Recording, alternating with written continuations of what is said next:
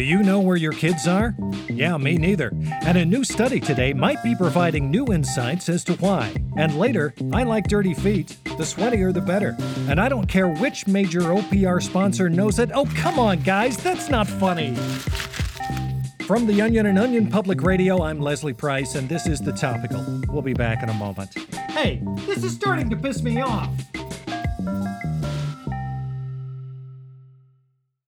This episode is brought to you by Shopify. Do you have a point of sale system you can trust, or is it a real POS? You need Shopify for retail. From accepting payments to managing inventory, Shopify POS has everything you need to sell in person.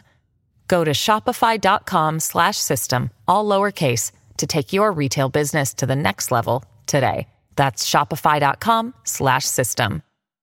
A concerning report out of Harvard University today that shows a majority of children go missing when a parent turns their attention toward themselves for just one goddamn second. The report found that on average, 9 out of 10 children go missing when their mother or father focused on something that wasn't about their kids, like eating, showering, reading an email, or simply just taking a brief moment to sit down on a chair for the first time all day. I'm joined by OPR reporter Loretta Cook. Loretta, thanks for being here. Hi, Leslie. So, this report seems to make the argument that taking the teeniest, tiniest fraction of a second to be aware of your own existence can possibly be the worst decision a parent will ever make. That's right.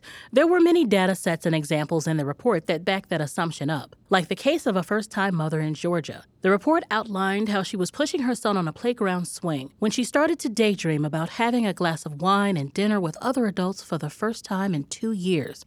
But when the swing came back to her, it was empty. She never saw her little boy again. Wow. Is there a solution here? One prevailing thought is that kids could be kept on leashes when a parent dares not to have the children be the center of their focus for more than two seconds. Hmm. But that's not necessarily safe either, according to the report's head researcher, Madeline Croyer, who I talked to earlier today over the phone.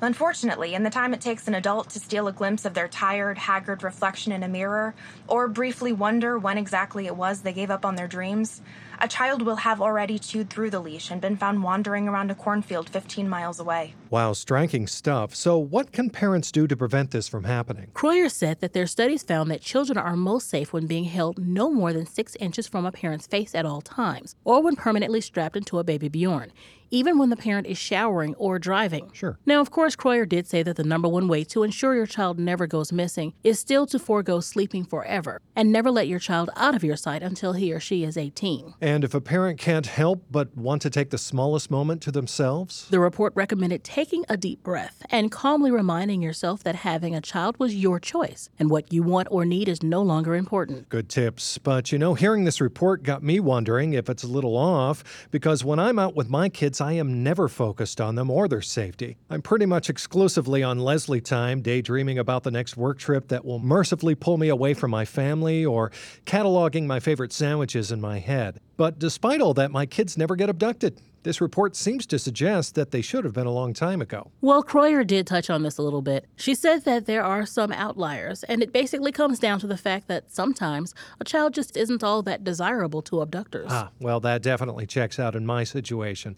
That's OPR's Loretta Cook. Thanks, Loretta. You got it.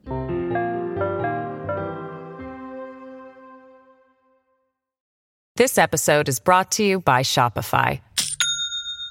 Do you have a point of sale system you can trust, or is it a real POS? You need Shopify for retail. From accepting payments to managing inventory, Shopify POS has everything you need to sell in person. Go to shopify.com/system all lowercase to take your retail business to the next level today. That's shopify.com/system. You might think that's all the news you should have today, but what do you say we loosen our belts and indulge in one more spoonful? Hmm. Here's what else you need to know today. An alarming new report out today has found that the nation may be coming dangerously close to the point where it is no longer impressed by good singing voices. With an abundance of talented recording artists, audio streaming services, and singing competition television shows, all available to hear with the tap of a finger, researchers believe it may only be a matter of time before we take pitch perfect singing voices completely for granted. Lucky for me, I only use mine to talk. And with more layoffs happening amid the pandemic, many companies are taking additional precautions. More private equity firms are today taking steps to ensure fired employees don't steal office supply companies on the way out. Mm, good for those private equity partners. If the employees want to walk out of the building with a bunch of companies to ruin, they're going to have to pay for it themselves. And a fascinating new study out today is telling us a little more about our dreams and what they mean. Citing a five year long sleep study, experts today now believe that dreaming about an ex probably means that they snuck in through your window while you were sleeping and you smelled them. And in some more vivid, more lucid instances, your past lover may have even taken the time to climb into your bed to rub their scents all over your sheets and pillows. Well, this certainly would explain a lot. Well, that's it for the topical today. I'm Leslie Price. Be sure to join us tomorrow. We'll talk to the creator of a new Netflix series that examines what would have happened if the Nazis won the 1991 NBA Finals. I'm a bit of a history buff, so I'm excited for that one. See you then.